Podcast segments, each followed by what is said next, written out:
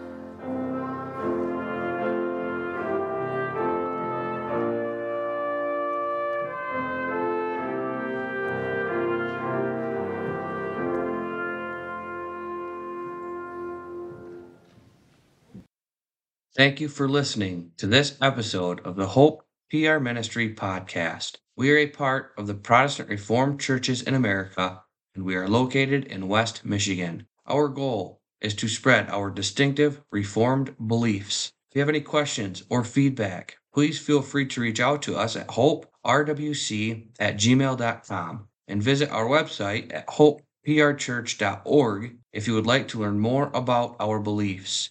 You can also worship with us every Sunday at 9 a.m. and 5 p.m.